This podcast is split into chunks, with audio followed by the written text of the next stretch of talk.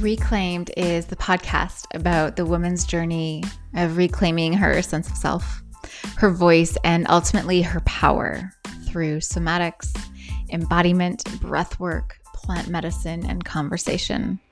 I'm Kyla Gagnon, and this is Reclaimed. I am running an event, a free event inside of the Essentials, March 4th to 8th, and you don't want to miss it. It's called the Spiritual Spring Clean, and it's myself and two absolute powerhouses, a Kundalini teacher and an EFT tapping master. We're coming together to lead you through five days of live classes. Inside of the Essentials, this is free for everybody. You get seven days free in the Essentials when you join. So, we're going to run the program through that timeline Join us, please. You don't want to miss it. All of the information is in the show notes. I will see you then. Hello, sweet friends. Welcome back to the conversation. I have a super rad guest today. I have Danielle Reedy, commonly known as DK.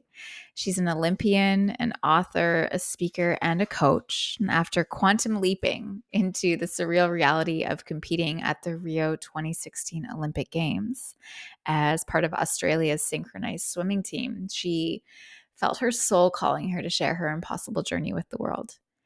Danielle's first book, the unlikely Olympian was revealed to the world last year as she was finishing off an 18 year career as an athlete. After five years on the national team, an Olympics, three world championships, and making history as competing as Australia's first mixed duet in 2019, she felt the call to pivot from the sporting world and dive full time into inspiring and coaching other women. 2020 was the year that she was originally planning to attend her second Olympic Games. However, her soul pulled her, as it does, down a different path of moving to Bali, one of my favorite places, and sharing her story, wisdom, inspiration, energy, and learnings with the world. DK now is a women's empowerment coach using the pillars of self worth and mindset to help women shift their lives through her coaching retreats and programs.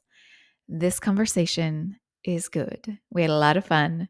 It got a little funny at the end.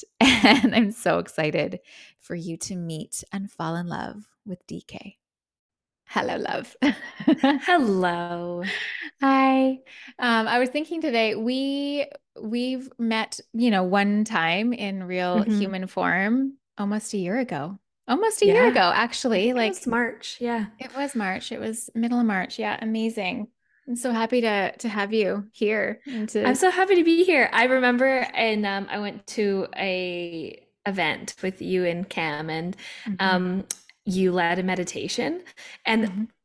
I am very particular about my meditations that I like of the people that I listen to because yeah. some people just don't have the voice for it, you know. Mm-hmm. Um, and I mm-hmm. listen to my own meditations a lot, but I I heard your meditation and I was like, mm, it's like caramel, you know, oh. for the ears. I it was beautiful, so I was like, I like this girl. yes, thank you. Well received. Yeah, yeah. That was such a cool event. Um, side note, congratulations on your new marriage. Yes. Thank you. Thank you. It's still getting used to it, but it's actually really nice to be married, to be honest. I'm really enjoying it. And um, people say that you, oh, well, people are like, oh, nothing changes. But I feel like when you're in a growth oriented relationship, like mm-hmm. at least for mm-hmm. us, and, and marriage isn't for everyone, but it was for us, like it really did. It just felt like a really big energetic shift in our relationship and, and in our vision for life. So that was really cool to witness. Yeah, I love that. And isn't that, you know, in the perfect world what it should be? yeah. Mm-hmm. It, it's significant. Like it should, I think it should something should feel different. That's a it's a big yeah. deal. Yeah, beautiful. Yeah. yeah. Ah. Um straight out of the gates, I'm just going to ask the question, what are you reclaiming these days? oh, you just hit me with it. I've been reflecting today on like where I have been reclaimed in my life, but I'm mm-hmm. like, what am I reclaiming now? I'm not pretending I have my answer either. So okay, I'm just yeah, I'm just throwing it out there. You know, one of the things that I've been really working on this year is um, I'm a manifesting generator. So I'm fast and efficient. Mm-hmm. Okay, yeah. But mm-hmm. like that has its downfalls, right? Because you can skip steps and rush. And um, I've been really focusing on the past couple months, realizing where that's been like a sabotage pattern within myself, where it's like, where am I actually stopping myself from without sounding super masculine like reaching my higher highest potential in my mm-hmm. work in what i do because i'm being so quick with what i'm doing and so i've been really working on like focusing on being more detail oriented um, mm-hmm. and so i think it's like i don't know what level of reclamation that is but it's been, felt really good and like mm. reclaiming like the quality that i put out into the world Ooh. um and like reclaiming slowness ah yes Mm-hmm. Yeah. Oh, it's funny that you say slowness. I feel like the universe is is doing this thing to me where it's like, "Hey, don't forget, don't forget, don't forget." So similar like I move fast, also manifesting generator. I move fast and I've been an entrepreneur my whole life. So yeah. there's like there's almost been this like I I don't know how to slow down because if I slow down then mm-hmm. I stop and if I stop then I like starve and if I starve then I die. Like I can't stop. Yeah. And yeah. and um wow yeah my like life lesson this this lifetime is to learn to be slow and do things slow and you think that would be easy and it's oh just oh not God. that easy oh my gosh it's not easy i was uh, listening to your actually your story on your podcast earlier and resonated so hard with that you know because i was an athlete for many years and like i think you know women athletes are like ingrained to like push past your boundaries and like work really hard and you know waking up at you know 5 a.m every day 4 a.m every day to work out. And not that it's that that's necessarily a bad thing but it's like just go go go go go. And it's being female athlete is amazing because women are fucking incredible but at the same time you're told to ignore like the normal cycles that it is to be a woman which means like we have periods of like bursts of energy and then we do need to come back in slowness.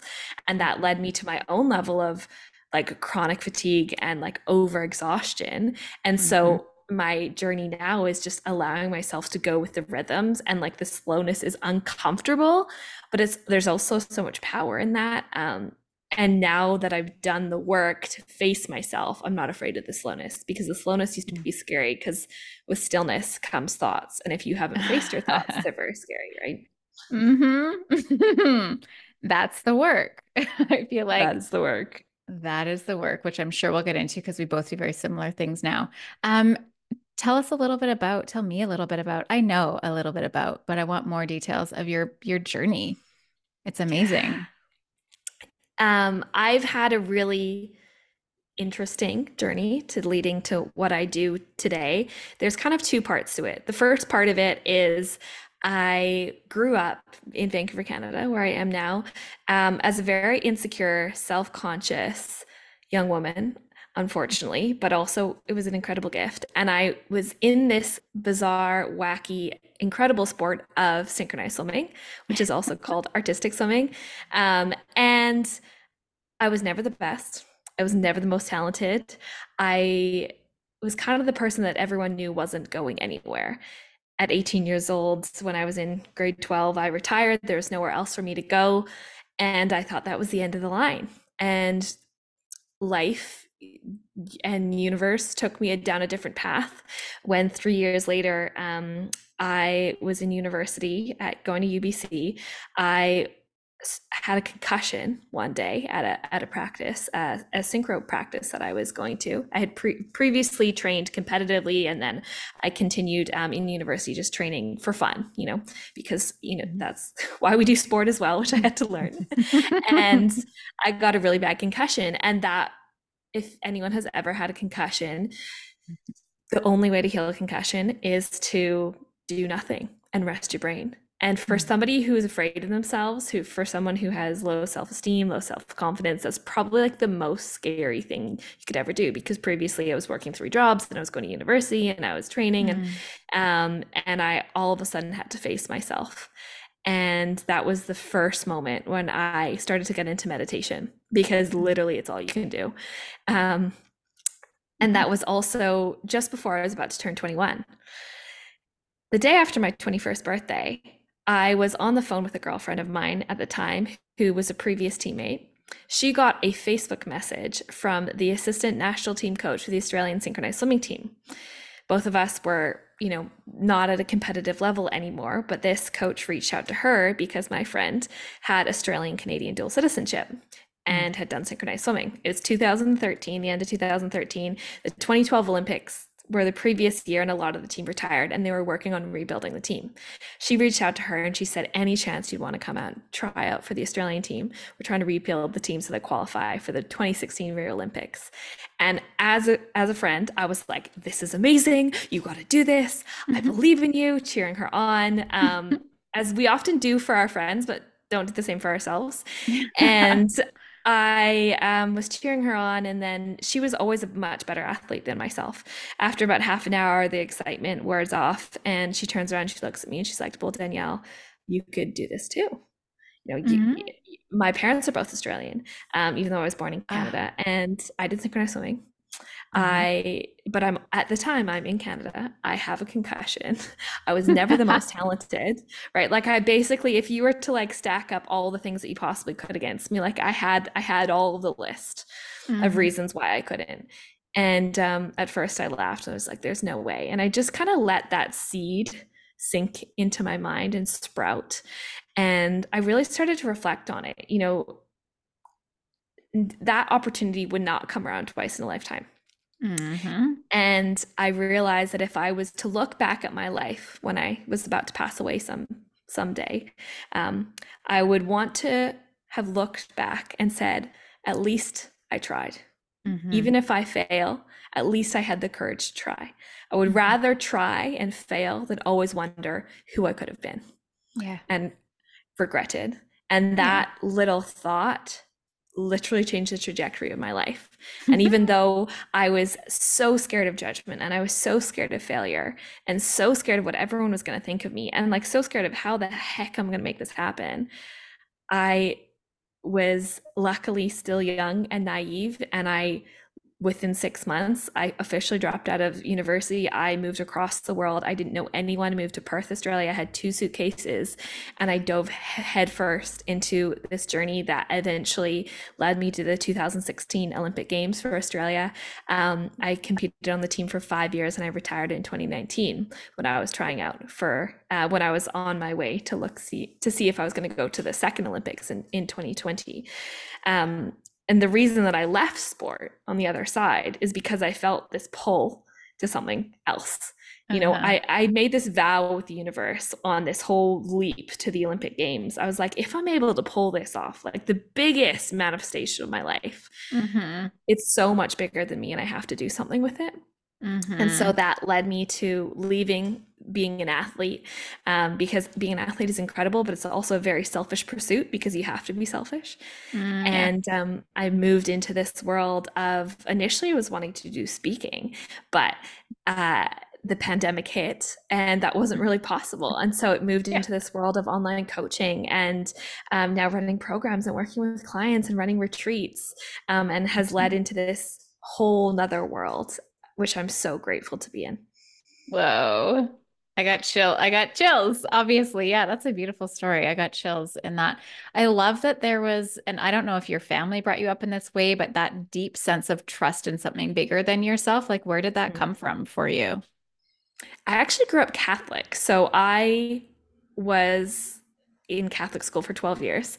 And I always resonated with the, the, something bigger, but I never resonated with like the way that Catholics did it, right? It was like, why do you have to go to confession? Like, why do you need to be baptized, you know, to be allowed into heaven and all these things? Mm-hmm. And so from a young age, I mean, I'm a Scorpio, my sun sign's a Scorpio. So I'm like, I, am mm-hmm. I'm here for the depth. Um, mm-hmm. And I was always just questioning that mm-hmm kind of the structures and systems, but I believe the God part, the universe part.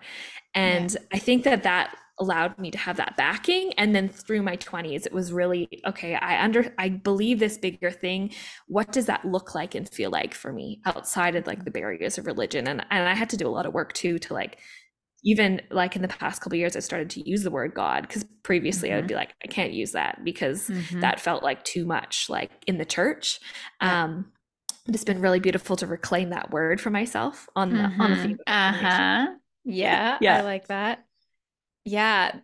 Yeah, I'm gonna feed off of that. So I was raised with no no religion. Mm. Um, my my dad's mom was very Catholic, and so it was always like, "Oh, grandma's going to church," and it was always like grandma and and none of her children and none of their children. And um, yeah, it's interesting. And so the word God also to me was like, "Oh, that's for other people. Like I don't have a Mm. relationship with this being that is God." And it's been just in the last few years deepening into this work where where that I'm I'm really like wanting to call that in like eh, Mm. like the God in each of us. This like there there there's just yeah, there's it's to me it's like a non-question. Of course there's something bigger and and more powerful than this tiny little human and that word is starting it feels like it's making like a resurgence in a really powerful way and I'm I'm quite excited about it because I feel like there's so many of us who didn't have a relationship with that who are starting to open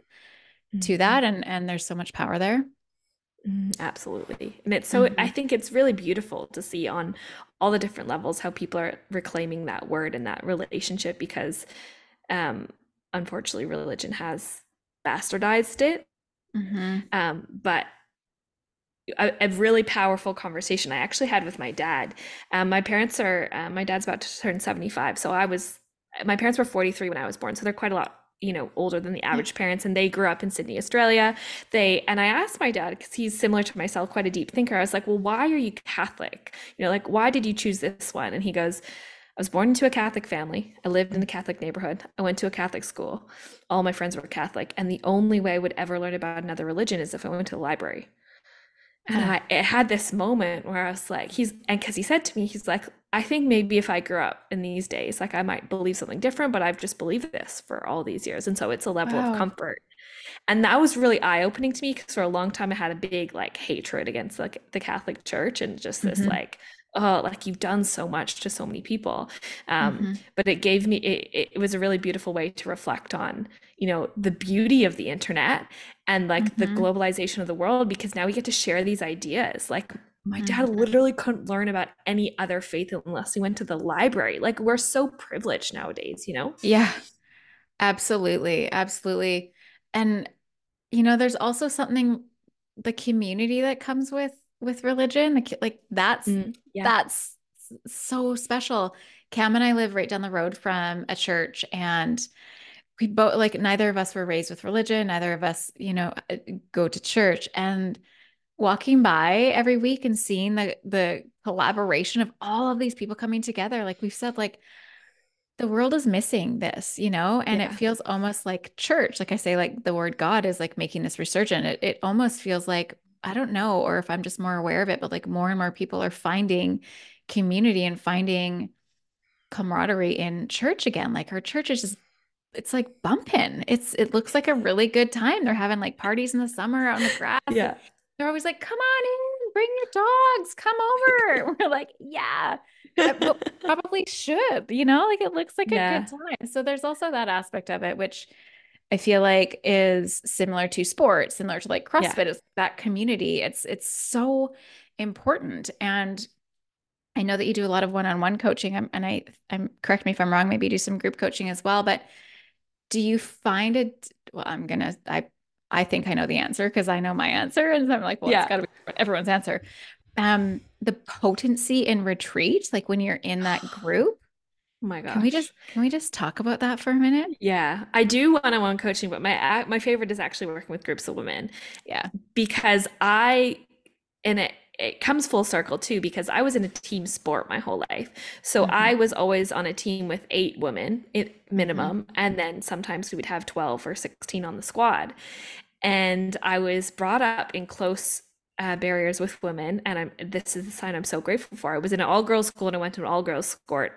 I went yeah all girls school and I was in an all girls sport, and I like just realize how incredible women are and that's in in the work that i do it's like there is so much healing and transformation literally if you just hold space to bring women together and you strip back all of our layers of like and our masks of who we think we are and you know our sisterhood wounds and just Mhm. in that in and of itself Mhm. becomes like a portal for healing. And then if you actually bring in, you know, the breath work or the inner work or, you know, the somatics or whatever it may be, it's just this real real beauty. And I and I there is healing that you know, of course can happen really powerful by yourself, but it is so much more magical when you are together.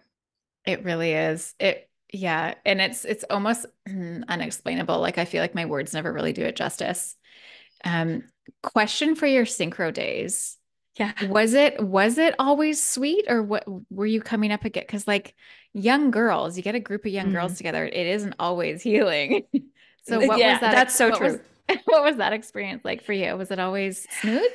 I'd say like 80% of it was wow. because I'm very grateful, you know, to be it because of the dynamics of synchronized swimming, you have to get along or else it's not going to fucking mm. work. Like you are right. lifting each other out of the water. And mm-hmm. it is mm-hmm. probably one of the most interwoven team dynamics in any sport. You know, um, mm-hmm. like a sports psychologist or professionals say that rowing and synchronized swimming are the most team dependent. So it's like okay. you got to sort your shit out before you get in the pool or else you're not going to be getting, yeah. it's not going to be safe really. Um, yeah. So there was a lot of and I think that's led me so naturally into what I do now. There was a lot of personal development and growth to be mm-hmm. able to like have quite good relationships. You know, we would purposely do team bonding activities because like the mm. deeper that you outside of, you know, the pool, because the more that you bond, the better you are in the pool.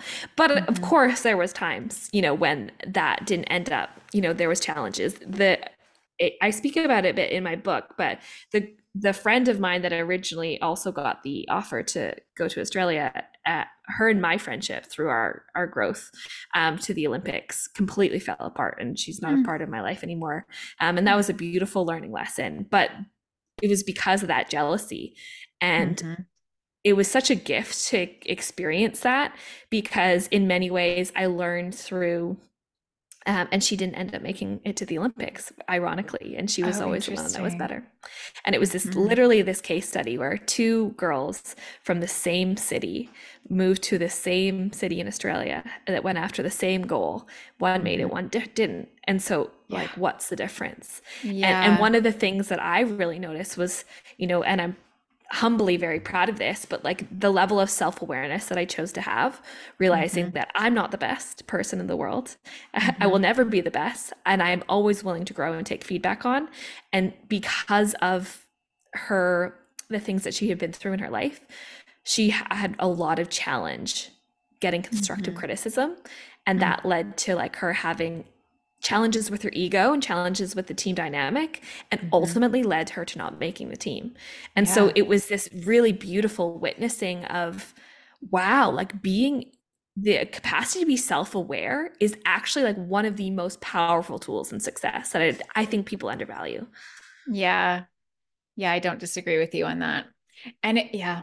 Mm-hmm and like even in relationship right like where oh. where am i doing well where can i improve where can i realize that i'm not the smartest person in the room where can i take on feedback where can i take on mm-hmm. feedback to the point that it hurts my ego mm-hmm. you know mm-hmm. like that but it's such a skill for growth in the long run it, it really, really is. I had an interesting conversation with a friend of mine the other day. Um, he and I worked together, and I really respect him, and I know he really respects me. And uh, I I kept something from him. I didn't tell him something because I was still working through it in my mind. Um, and had I worked through it fully, one of the results would would impact him. It would impact our working relationship. Anyways, he he heard through someone about it hmm. and mm. called me on it and said, "Hey, I want to talk to you about this this thing. I heard XYZ and I actually I have to tell you like I'm really I'm mad at you. Like I'm kind of pissed off that you didn't tell me." And and then listed why. And instantly i went into like oh what have i done wrong? Like i'm so bad. All of the like mm-hmm. i'm in trouble storylines. But old, an old me would have gotten super defensive and mm. like fought it. But i was able to like sit and listen to him to recognize also that him sharing that with me was a that's also really vulnerable and really brave. And so I, I took it and i took it and he finished and we both ended up in tears but i was able to share like hey this is what's up and i actually hadn't anyways i told him my whole thing. And it resulted so beautifully and it deepened mm. our connection immediately. And the like I I left I left where we were, drove home, got home and sat with it and I was like, god, am I ever grateful that uh, I a have relationships with people that we can have these conversations mm-hmm. and that uh, you know that I can hold that and and just really witnessing how that would not have happened even a few years ago. Mm. So it's it's yeah, it's good work. It's hard work and it's and hard, it's, but it's like it's so beneficial i feel like in all of your relationships right like even in my relationship you know with my now husband still still working on saying that husband um but you know like if i always think i'm right that's going to eventually hurt our relationship you know mm-hmm. and like t- being able to take responsibility for my part in it mm-hmm. and also and this is why I like i love you know yeah, I, one of the pillars of what I do is helping women on their self worth. It's because mm-hmm. if we mm-hmm. come from this foundation that we know that we're ultimately worthy, right? Mm-hmm. No matter on, we're not circumstantially worthy, we're ultimately worthy always. Mm-hmm. Then if someone gives us feedback, it doesn't mean that we're not worthy. It just means yeah. that we have spaces to grow, right? Because usually, and, and we're all going to feel triggered initially, but usually the reason why people struggle with it is because if I accept that that's true, then that means that my core wound of not enough, not capable, mm-hmm. not worthy, whatever it may be, is is true, and we will always fight to defend that.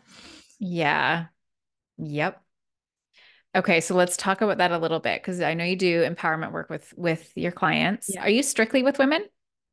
I have worked with I've had some men come into my programs, but I just I seem to attract women mostly. Yeah. Yeah. And so you work in the pillars of self-worth and mindset. Can you mm-hmm. yeah, tell me why tell me why those two? A lot of my journey to the Olympic Games I realized was the huge lesson in self worth and mindset. I had this moment in, it was March 2016. We had qualified our nation for the Olympics and we had to qualify ourselves. So, uh, a lot of people don't know this, but you can qualify a country, but you still individually have to qualify as an athlete the within the team. And so I was going into Olympic team trials, and I was facing my teammates, and which is challenging.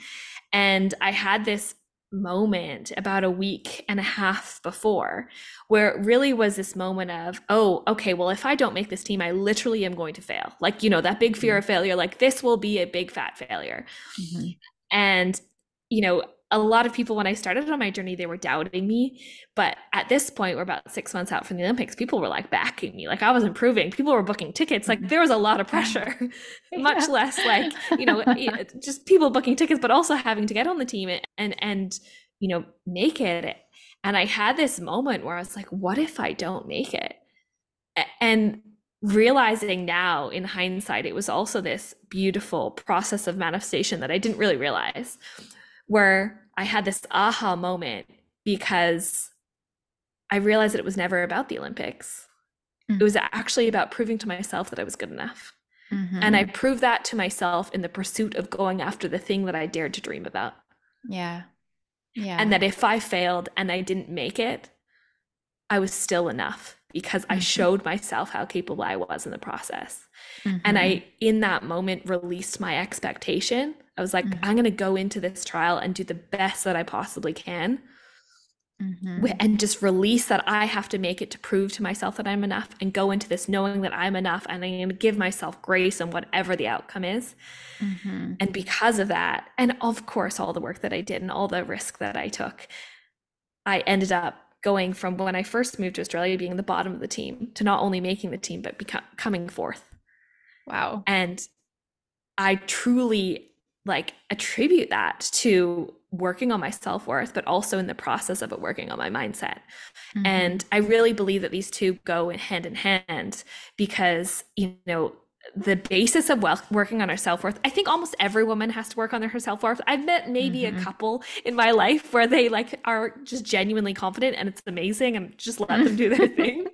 Yes. but for most of us we have some core wound of not being enough or not being worthy for whatever it is. But in a it's also a gift because mm-hmm. I always had this core wound that I was never enough. But if I never had that core wound, I would have never gone on this whole crazy pursuit to the Olympic Games to prove to myself that I was enough, which has yeah. driven me to do so much that I have done in my life. Yeah. And so realizing it, there's a shadow and light side of every limiting belief that we have is so freaking powerful, right? Mm-hmm. Because I think sometimes we like we can people can get into parts of this work and they go oh like why do i have this? Like i just need to like delete this belief system. I just need mm-hmm. to let it go. But it's like that's also doing you justice right? That's also yeah. giving you great things. Yes. And then the other side of it in the sense of the mindset is like we i see so many people that dare they have these incredible dreams and they never end up manifesting them into reality. Mm-hmm. it is because they give up along the way because mm-hmm. they're afraid of failure, they're afraid of judgment, they're afraid of how long it's going to take. Mm-hmm. And there are so many dreams that die in this process. We're not short of ideas, but we are mm. short of people actually doing it. And yeah. that's where I believe that this mindset comes in because we have this like I, I, see so many people they they have a dream and then they want to, to actualize. And it's like okay mm-hmm. i'm just going to dream it and then i'm going to actualize it and it's going to come next week. It's like you have never watched any interesting movie or any read any interesting book that was like oh they dreamed it and then it happened. Like mm-hmm. that just doesn't exist. Yeah. It doesn't no. Like you will face challenge after challenge after challenge after challenge. Mm-hmm. And I'm not saying that life has to be hard, but like adversity happens for us to grow. And so, you know, in the work that I do, like showing women, like, how do we shift our perspective on all the stuff that happens to us?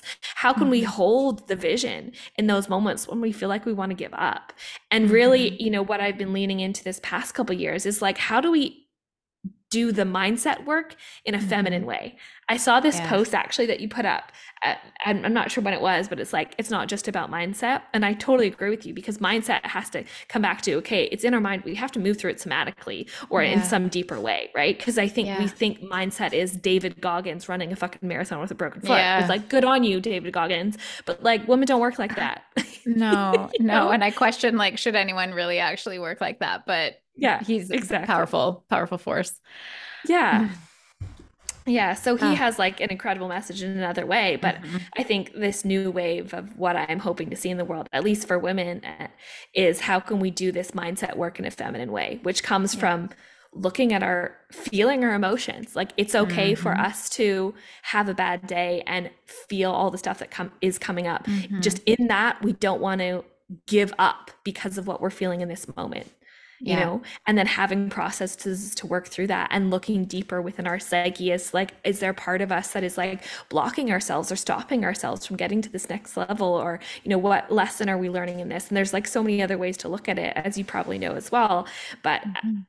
I, yeah, I learned the mindset from a masculine perspective of being an athlete. And then since doing this work, it's like, how do I integrate the feminine part of that as well in a way that's actually supportive for my body? Yeah.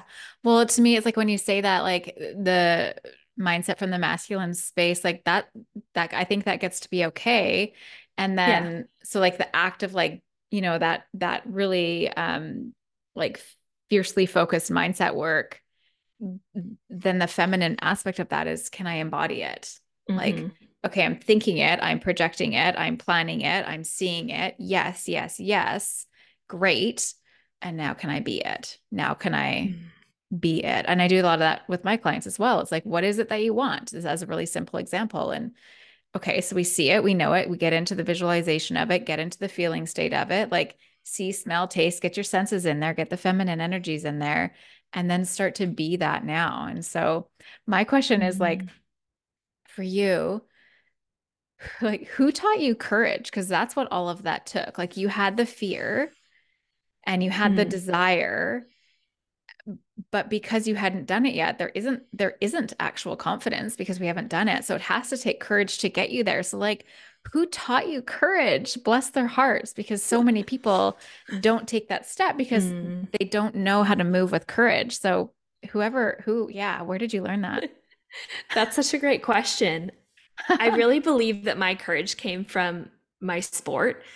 Mm. i did the sport i did synchronized swimming for so many years and i was always kind of like the awkward when i was little i was always like the awkward chubby girl. And in these tiny little sparkly bathing suits bless my cotton socks so i love so little me right? But that was me. I was the awkward chubby girl on the side and i realized that if i went into the pool and i swam feeling and embodying like i was the awkward chubby girl that looks weird like it does like have you ever seen someone like go out goes out there and like does a dance but like they can feel that they look like an idiot so then they look like an idiot just because they're mm-hmm. thinking that they look like an mm-hmm. idiot mm-hmm. and so what i learned you know it was literally conditioned into me because i started when i was eight years old is like if i go out there and compete and even if i don't feel confident if i pretend that i'm confident mm-hmm. then i mm-hmm. look more confident and then it actually looks better overall and so it's mm-hmm. this I say this, and I a lot of people have an issue with this word, but I this phrase, but I I believe it in a different way. It was this fake it till you make it, but mm-hmm. it wasn't like I'm going to be fake. I think that's what people misinterpret in that. Mm-hmm. It's not I'm going to be inauthentic. It's mm-hmm. I realized from a young age if I step into a higher version of myself and I just mm-hmm. pretend to embody and be this woman, even if it's yeah. for three, four, five minutes when I'm in the pool.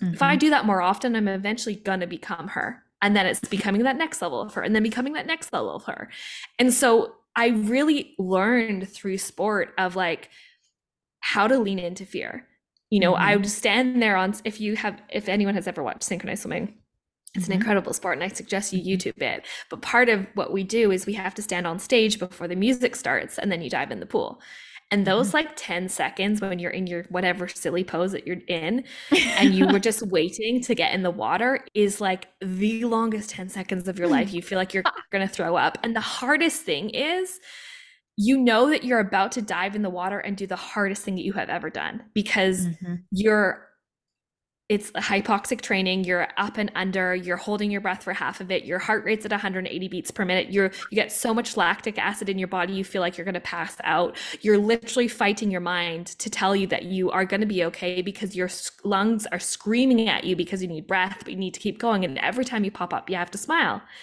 And uh. so i had to learn that i had to lean into that. And even though i was terrified when I was little, up until the moment I went to the Olympics and beyond, on the other side, I would always be proud of myself that I did it. Mm-hmm. And so I trained my brain to really see and believe it's like you can do the hard thing and mm-hmm. you'll be proud that you did it. And I really believe that in those little those little pieces of courage over those years led me to take bigger leaps in my life. Mm-hmm. You know, and I'm not saying everyone needs to take up synchronized swimming.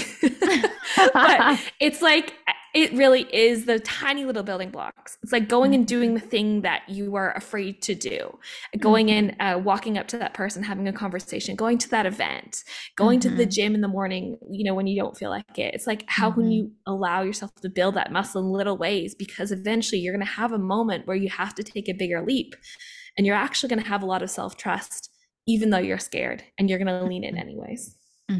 Mm-hmm. Well, the the way you describe that is like that's manifestation process. It's like, and so fake it till you make it, or could it be like be it, like be mm, in the mm, energy mm-hmm. of until you actually just are it. And whether it's yeah, like training for the Olympics or going to the gym in the morning because you made a decision that you want to be the fittest at 40 than you've ever been in your whole life. Well, what is that going to take? It's going to take dedication to your fitness. So being that, like being in the energy of it's it's it's really quite simple. yeah, it is. Do the thing. And and yeah. that I think that from a mindset perspective, what helps me is like, am I gonna be proud of like it might be hard now in the next 5 mm-hmm. minutes, but am I gonna be proud after? Right. Mm-hmm. And a lot of times we choose what's easy now and is mm-hmm. hard in the long term as opposed to what's mm-hmm. hard now and easy in the long term right mm-hmm. and so it's like if you can start to shift you know whether it be like habits that you take or like a diet that you're like a different way of eating that you're wanting to change mm-hmm. or a different person that you're wanting to be like how can you learn that and train your brain to realize that the hard now is going to be easy in the long term like here's a stupid example when i was um like 12 i had this obsession with yogurt. And i also was lactose intolerant so like yogurt ain't good for me right? Not yeah. good. um And I started to realize as I like developed this lactose intolerant is like if I eat the yogurt now, which feels good now, I am not going to feel good later. mm-hmm, and so mm-hmm. I train my brain to the fact that like yogurt like it like disgusts me. Like dairy yogurt disgusts me because it's not good for my body because mm-hmm. my body can't process it very well. You know, so therefore I like train myself to even that's something that was so hard in the short term because I love my yogurt, I like eventually gave it up and I don't even crave it. Right. So it's just like this silly little way of like, and that helps me with ever anything. Like I wanted, I went for a run earlier today, and I was like, I knew that I wanted to do it, but I also didn't want to do it because you know mm-hmm. the duality. But I was yeah. like, I'm gonna feel good afterwards. Okay, so I'm just gonna focus on the afterwards instead of the hard and the now, because mm-hmm. that's gonna give me the motivation to go. Hmm. Yeah, I love that. Um, what is the most, I don't even know how to ask this question, and I don't know if you can answer it because I know that I struggle when I get asked questions similar to this, but working with women is are you noticing a theme? Like what is what is the like what is the thing that we're struggling with? What are you most hearing from your female clients, women coming to retreat and working with you in one-on-one spaces? there's a couple of things and and maybe i can't speak to this as like a global truth but mm. it might be just processes of what you know i'm working on embodying in my journey and the lessons that i've learned three things that i notice is consistently women's self-worth and confidence mm-hmm. like and and that relating so deeply to women's body image you know yeah. i like i said i've only met a couple of women in my life that ha- don't have some issues with their body or have mm-hmm. you know have had them or have had to work through them um and then uh burnout women mm-hmm. overworking and mm-hmm. making themselves exhausted and then also noticing a lot more recently like women's relationship to if you're a heterosexual woman like mm-hmm. women's relationship to men and mm-hmm their safety around men. Uh, we've had uh, that was a big theme at our, our last retreat that just came up naturally. And we had a mm-hmm. lot of reels that have gone viral recently around mm-hmm. like this fear of men and um, healing that relationship with men. And it's been heartbreaking and eye opening to read the comments and just see how many women are struggling with that. I've seen those reels and I've read some of the comments, and yeah. it is wild. Yeah. And the work, I just pause on that. The work that you guys are doing as a couple is really beautiful. So thank you. Thank you. It's yeah. really it, it's it's it's interesting because people said to us we initially weren't planning to run women's only retreats, and even women at our last retreat said to us they're like, I thought it was kind of weird that Luke is here. At first, Luke is my husband, um, and then they're like, but then it makes so much sense because mm-hmm. we hold that masculine and that feminine really well. Mm-hmm. And uh, Luka, I mean, his own experience within his life, you know, he's an incredible person, but he's grown, he grew up in a really violent household.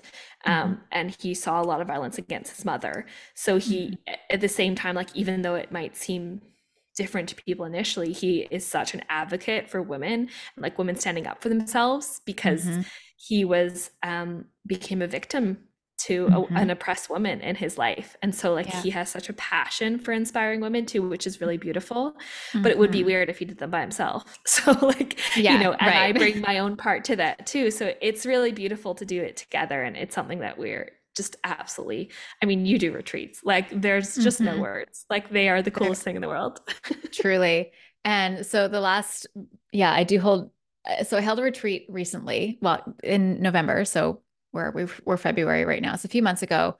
And we had two men and eight women. And there's something about a there's something really potent like you spoke to earlier of being in circle with women and being in containers yeah. just with women and then there's a whole it's not deeper but it's a different and as potent experience when we're co-ed like the healing mm-hmm. that can happen when the men come together with the women with the same intention of of coming together is so fucking powerful mm-hmm. And like you know my partner very well you've known my partner yeah. longer than I've known my partner yeah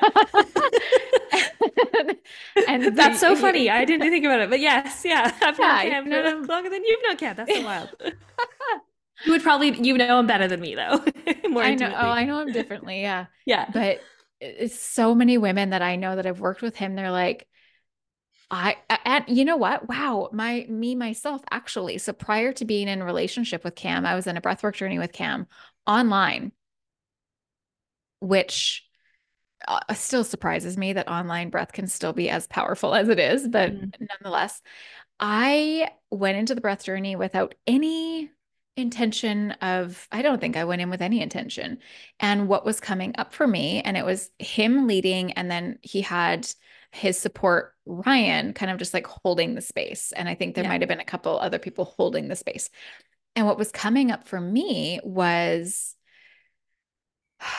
like I'm going to say sexual trauma, and I will state I've never had any, we'll go quote unquote severe sexual trauma, but there have been partners I didn't really want to be having sex with, mistreating of my body, like, you know, disrespect, yeah. like very overly common, I think, sexual mm-hmm. trauma. And it was coming up in such a profound way. And it was bizarre to me because I didn't even know I was holding it. And I know for a fact that it wouldn't have come up if I had a female facilitating me. Mm. And came up and was held so beautifully by the masculine. And mm. so my experience with male facilitators has been incredible. And mm. the feedback that I heard, even for Cam, through all of the women that have been in his programs, have been the same. Like, I didn't even know I had issues with men, or like I've had issues with men, and you're the first man that I've ever allowed to like support me or hold me. And it's life changing. It really, really mm. is. And and I think also on the flip side, and I can't fully speak for them, but even just the feedback of men in my containers and my retreats, like being in spaces with women and doing this work together mm. is it's just so healing it's so connecting and it's so important and so coming back to you guys like yes and thank you and more please like yeah yes. mm-hmm. cam and also to give credit to cam cam is my favorite person that i've ever been held for, in held space for in breathwork like yeah i think he's like top dog for me he's um, next level he is he's amazing and mm-hmm. i we were going to be running a retreat in canada which didn't end up working out but i said to luka i was like i want cam mm-hmm. it's like he's the he's very holds similar but different energy to luka where he's so safe and so mm-hmm. neutral and it's it's even interesting seeing all these reels that have gone viral so many people there's if, if you go on my instagram you'll see there's a hug between luka my husband and this woman who was at our retreat so many mm-hmm. people sexualize that and it's yeah. so fascinating because all of us that were in the room, like there was nothing sexual about it, right? Yeah. But the comments that people make is like, you know, and then he grabbed her ass, and then you know, and then you know, then she, yeah, like people, oh, people, uh, and then he got a boner, uh, or then you know, oh like oh she got attached to him, and it's like, if anything, those comments just re- those comments only reflect how those those people's issues, and right because. Mm-hmm. It and I mean you are inspiring me from from saying this, but like we don't see enough safe platonic healing between men and women mm-hmm. um, that isn't a romantic thing right yeah. we see couples work which is beautiful mm-hmm. in of mm-hmm. itself but we don't really see that platonic because we're so used to from media and like everything we see online for it to be sexualized yeah um and there's so much healing that can go on when a safe woman or a safe man holds space for each other. And there literally is nothing else to that, right? Because that person is more a representation of that gender for the most mm-hmm. part, as opposed mm-hmm. to, eh, you know, being sexualized or the issues that you've had with it. Probably just like yeah. you felt with Cam, right? Um, totally. Um, and yeah, and he, he, he, Cam holds such a safe space for women. It's really beautiful. Yeah. And like coming back to the, yeah, men and women being in spaces together. It's like we're all we're all a bit wounded. Like we've all gone through yeah. some shit. And mm. and if we haven't, our family has and our ancestors mm-hmm. has. And mm-hmm. so by default we have. And it's that coming together as as can we just come together as humans? Like can we just come together as yeah. like little ones? Like my little one is really fucking hurt. and mm. oh, your little one is really hurt. And so we're gonna come together. And it's yeah, I I do see it you know, do I wish that the whole world was in this work? Yes. And and and I that would solve all of our problems. It would solve everything. Come to a breathwork yeah. journey. You're gonna be fine. Yeah. Yeah. There's no more no more violence in the world. Uh it's happening though, you know, it's happening. And yeah. And the comments that showed up on your reels in the not so bright light, it's just proof that this, like, okay, I'm going to keep working. There's more work to do. There's more work to do. There's Mm-hmm. more work to do. And what a gift that is. And oh, and like how powerful when those individuals have that moment of, oh my God, it's not the way I thought it was. Like using the word again, like that is a reclamation. Like they get their whole I'm going to say like almost like life back. They get to like rethink everything and they get to do everything differently as soon as they realize that everything isn't actually what you've been told it was or Mm. what your inner dialogue thinks it is. Mm. And and even, you know, that that moment in the retreat and then hearing she actually told us about her experience of it afterwards because we saw it but we obviously didn't know what was going through her mind in that and she was just sharing how it was like be having space held like that and and basically the essence of it is they were both standing across from each other and she was Mhm. just expressing you know what she felt about men from her life experience and eventually luke when she had had her time to process luka asked if he could give her a hug and Mhm. then that was a big release and that she was saying how there was all these layers being ripped off um, Mhm. and she has let us um, told us that it's okay for her to share that that her experience Mhm. of it and it's it's been really beautiful that she has allowed us to share that but it has shown me on a deeper level is like the power of being I, I don't want to use this word because I'm not, um, but I'm going to use it for context and understanding the Mhm. power of being a healed person Mhm. in this world and just being yourself can be a Mhm. force of healing for so many fucking people Mhm. right you know the Mhm. amount of people that i have been in rooms with where like them just being in their light and being in their wholeness has been so healing for me to experience Mhm. even if i've never had a conversation with them and i feel like even for me that's such a motivation to like continue this work and be the embodiment of this work because Mhm. yes there's going to be people that i teach and i speak to but there might be people that you know just are and i'm not saying i'm not fucking gandhi or anything i'm just like that might be in my presence or i might be in someone Mhm. else's presence because Mhm. we've all probably all you've probably experienced that you're just around someone and you feel different because of Mhm. how they embody the work that they have done Yeah, absolutely. Mm. Uh, Yeah. And it like it's it's never done. never done It's never done. it's just next levels of it right you know there's, Totally. there's new levels just deeper and more and deeper and more. And I and yeah that to me is like such a great gift. Like how boring would life be if we had it all figured out and like nothing to do? yeah Be yeah brutal. Yeah. yeah Mm. Uh wow. I love this all. Do you what do you have coming up?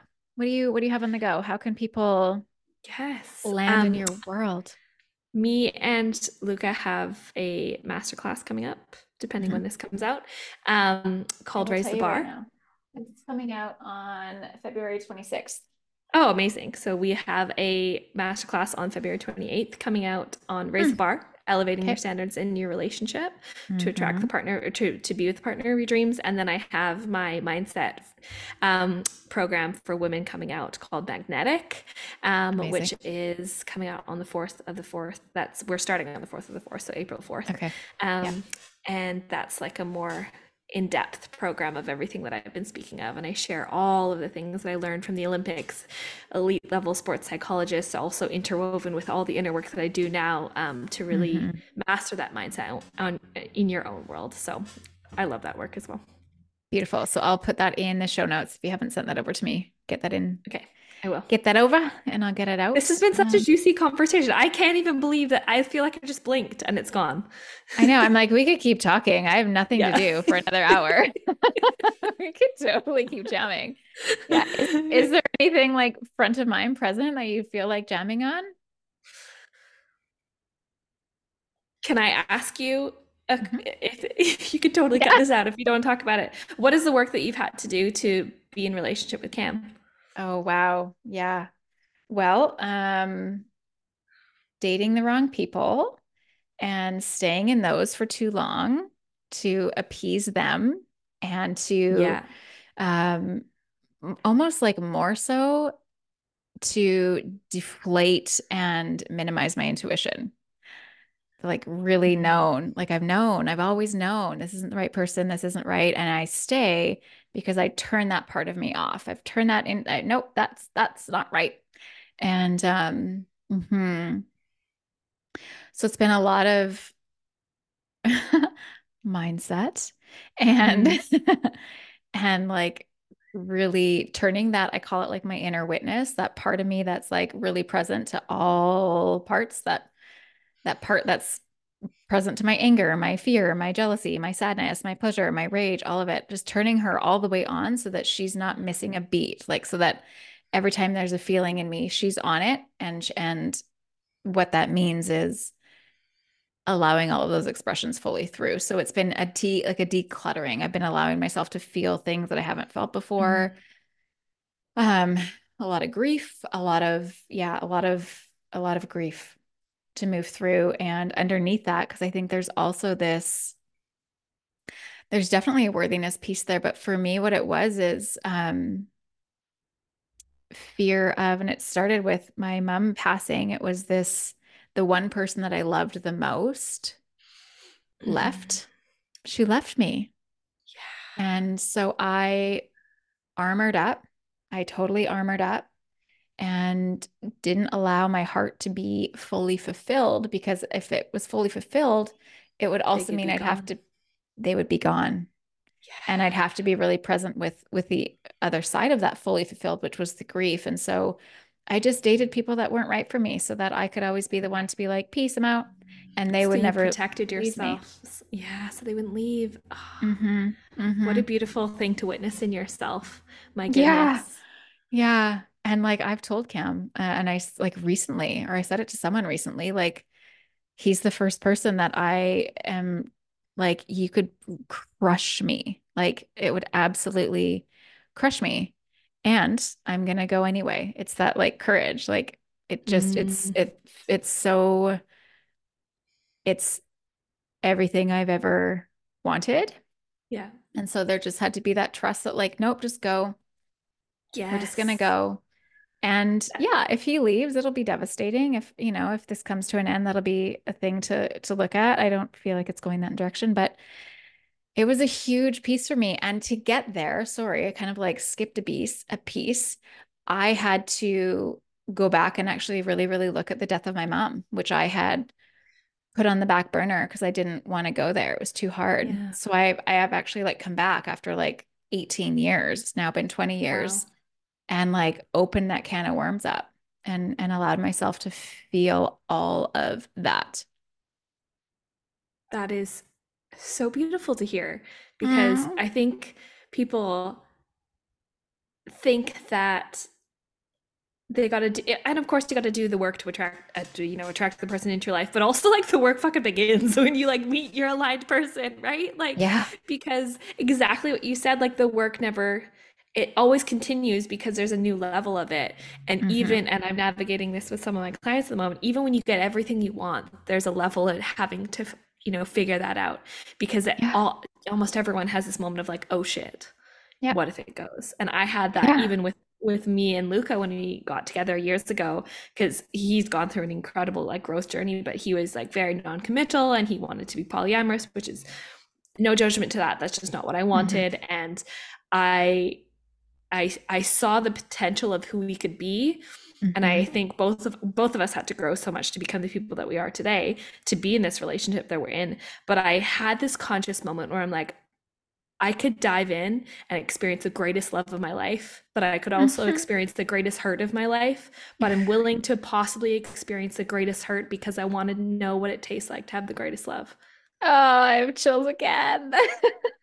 and that was like so powerful because when you meet someone in that, mm-hmm. who's willing to like walk the path with you like there is work in that absolutely oh.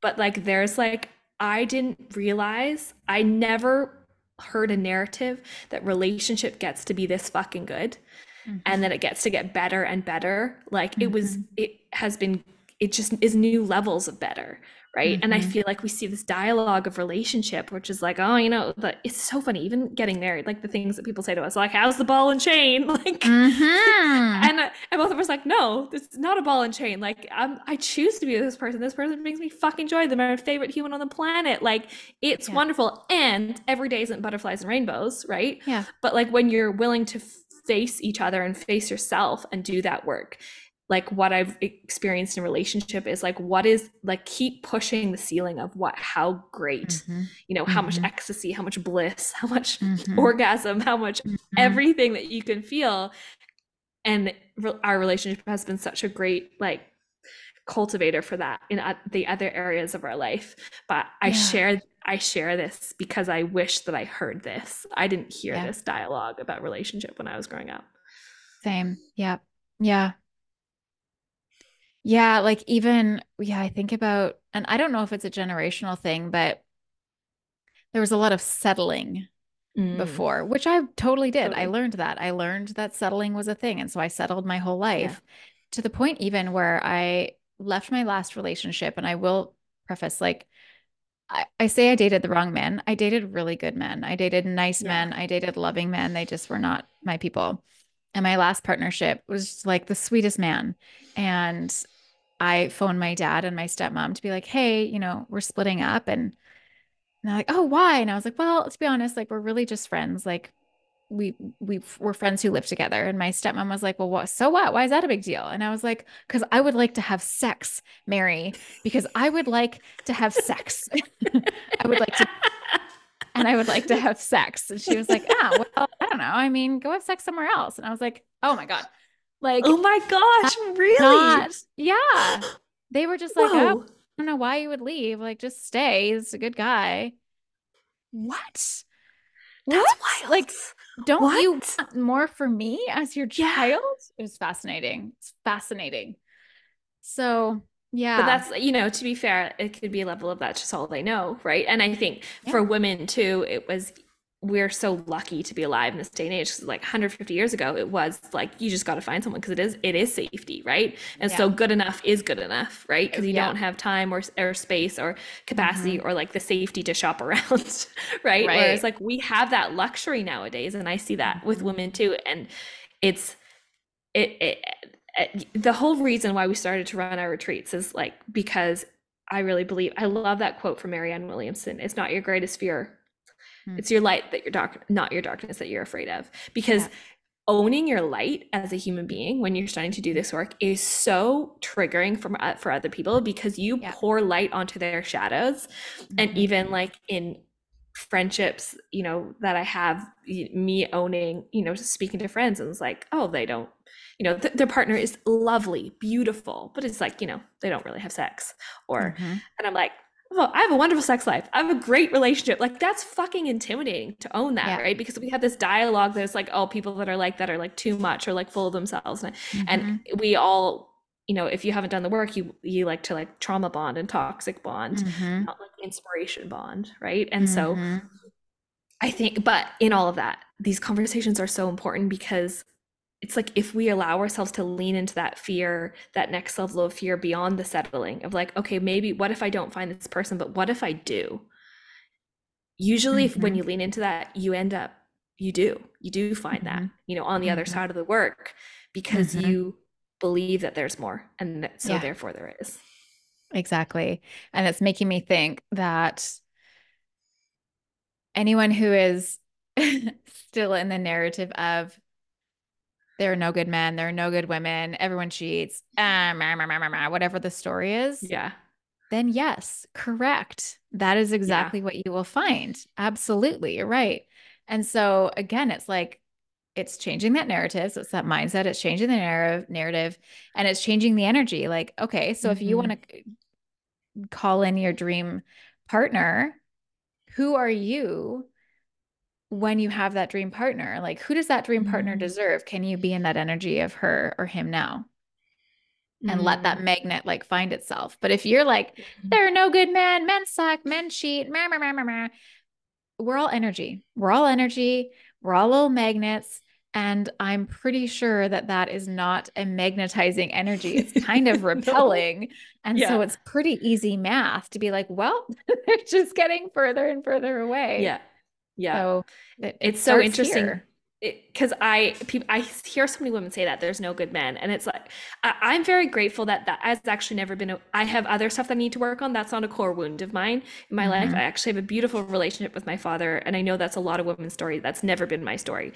Therefore, I see good men all the time. Mm-hmm. Like, yep. and even before Cam, when Cam was single, I was like, I'm like saying to, I'm like, I could name like 15 incredible men that are single right now that are in my mm-hmm. vicinity. And they are there because I'm obviously in a relationship and, and, and I'm so happy in my relationship, but I'm saying that I see that because that's my belief system. Yeah. Right. And so therefore they show up all the time.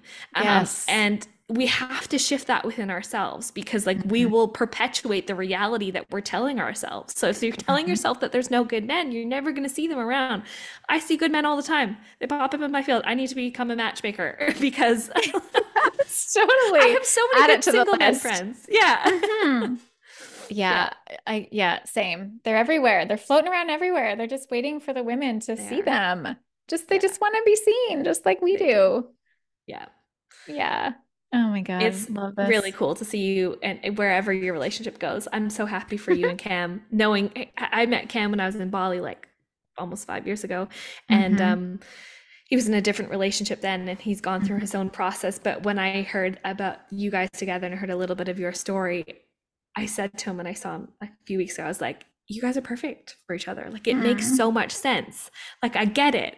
I get why you found each other. Like your past and your fitness background and your breath work and your like just the way that you own yourselves. Like it's really cool to see. I didn't know you before I met him, but you know, I it's so cool to see two epic humans find each other um, mm. whatever your journey may be and so i just want you to know that like very very very very happy for you cheering Thank you guys you. on from, just, from over the pond. Thank you. Yeah. you know what's so cool? It was actually, and we we still talk about it sometimes. So we have uh, like a, uh, a lot of our community is mixed. Like a lot of people in my community have been in his community or vice versa. So there's a lot of people yeah. who know both of us. And the amount of messages we got and continue to get from people who know us, and I've had messages from people who don't know him at all yeah. And and it's always like, oh my God, of course, I've been waiting for this. This makes so much sense. Absolutely. I had clients who, when Cam and I were just friends and we were collaborating on a retreat in Costa Rica together, and it was like super platonic, both in partnerships. Um, I had clients and friends who had messaged and they're like, it's this guy. This is your guy. This is your person. Like, tell me this is your person. And I was always like, it's not my person. Like we're just friends. So many people were oh like, oh, gosh, oh, finally, so this funny. makes so much sense. So it feels like a very, very like deeply supportive. The world is cheering you guys on. Yay. Totally. I feel it. Yeah. It feels yeah. really good. Do you feel more leave me interviewing you? Sorry. Do you feel different? Like, does your life force energy feel different being in relationship? Oh, 100%. And it's so interesting yeah. as well. Like I have two business coaches that work together, but two business business coaches. And the moment Cam and I like verbalized that there was a thing here between us, it was like within days, they were like, What has happened to your energy? Your social media is different. The way you're showing up mm-hmm. in calls is different. The stuff you're sharing online is different. Like, whatever this is, yes and and i've heard that so many times like my energy being in this relationship it's like it's my truth. It's like i'm finally mm-hmm. here. It's almost like this version of me has just been waiting and like let me out let me out. But i never felt contained. I never felt safe. I never felt held. Yeah. i always felt like i had to hold everything and now yeah. being with a man who can like hold that structure and hold the masculine so i can just like oh my god like lean back and show up as my truth, it's mm-hmm. yeah, I'm a completely different person, but like my true person. Mm. That makes mm. sense. It's re- it's really cool to hear that. That's what I felt in relationship. Mm. Um, and like when you choose each other, not just like, you know, mm-hmm. casual, because it's like I feel like when if you if, if you choose monogamy and you're with your person like you become such an incredible unit that you make each other better like it's such mm-hmm. a beautiful mm-hmm. journey and um so you're mm-hmm. proving my theory correct basically. You're welcome. Yeah. So not to yeah for anyone out there like it's, it's holding your standard for your person is mm-hmm. absolutely worth it because life does get better um, mm-hmm. in many mm-hmm. ways. Yeah it does. Uh, any more questions boss? No i'm good. I, this just like flipped around. I love it. I'm here for it Okay, I'm going to uh, gather myself and yeah. we're going to tie this up with a sweet little bow. So you mentioned okay. your masterclass and you mentioned your bigger offering coming in April. Is yes. there anything else and where can we find you? Yeah, you can check out my Instagram, which is different. I've changed my name, the Danielle Reedy, R E E D Y. Mm-hmm. Um, and I have a podcast called the Beautiful Souls Podcast as well. Mm-hmm. Um, if you want to mm-hmm. find more of um, my voice. And if you've enjoyed this, just come over on Instagram and say hi. We'd love to hear from you. And you can check out on our Instagram, you can find more about our retreats. We have one coming up in Bali in June. Love me some Bali. Yeah, same. Okay. I'll put all of that in the show notes. So it's easy, easy peasy. Amazing. Okay. This has been Thank so fun. So Thanks much. for you yeah. for letting me ask you questions. oh, my pleasure. That was fun. That every podcast needs to be like that now. I won't even yeah. stop the call until they've asked me three questions. Yeah. love it. Standard. Um, I love you. Thank you so much. Thank you. It's been such a pleasure. Mm-hmm. Bye.